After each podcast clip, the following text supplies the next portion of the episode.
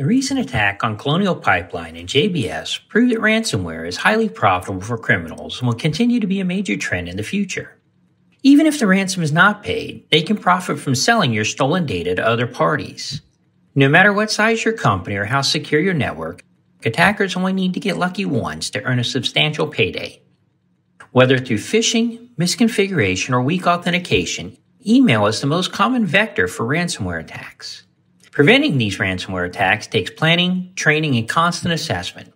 Every member of your business should be trained in good cyber hygiene to avoid making costly mistakes and protect against ransomware.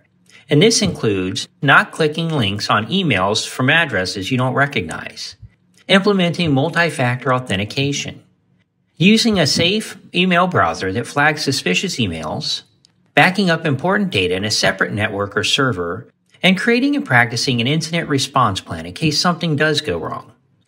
See how your business or organization's cyber hygiene stacks up compared to the rest of your industry by getting an independent assessment through a complimentary consultation with one of our Whitehawk cyber analysts, www.whitehawk.com.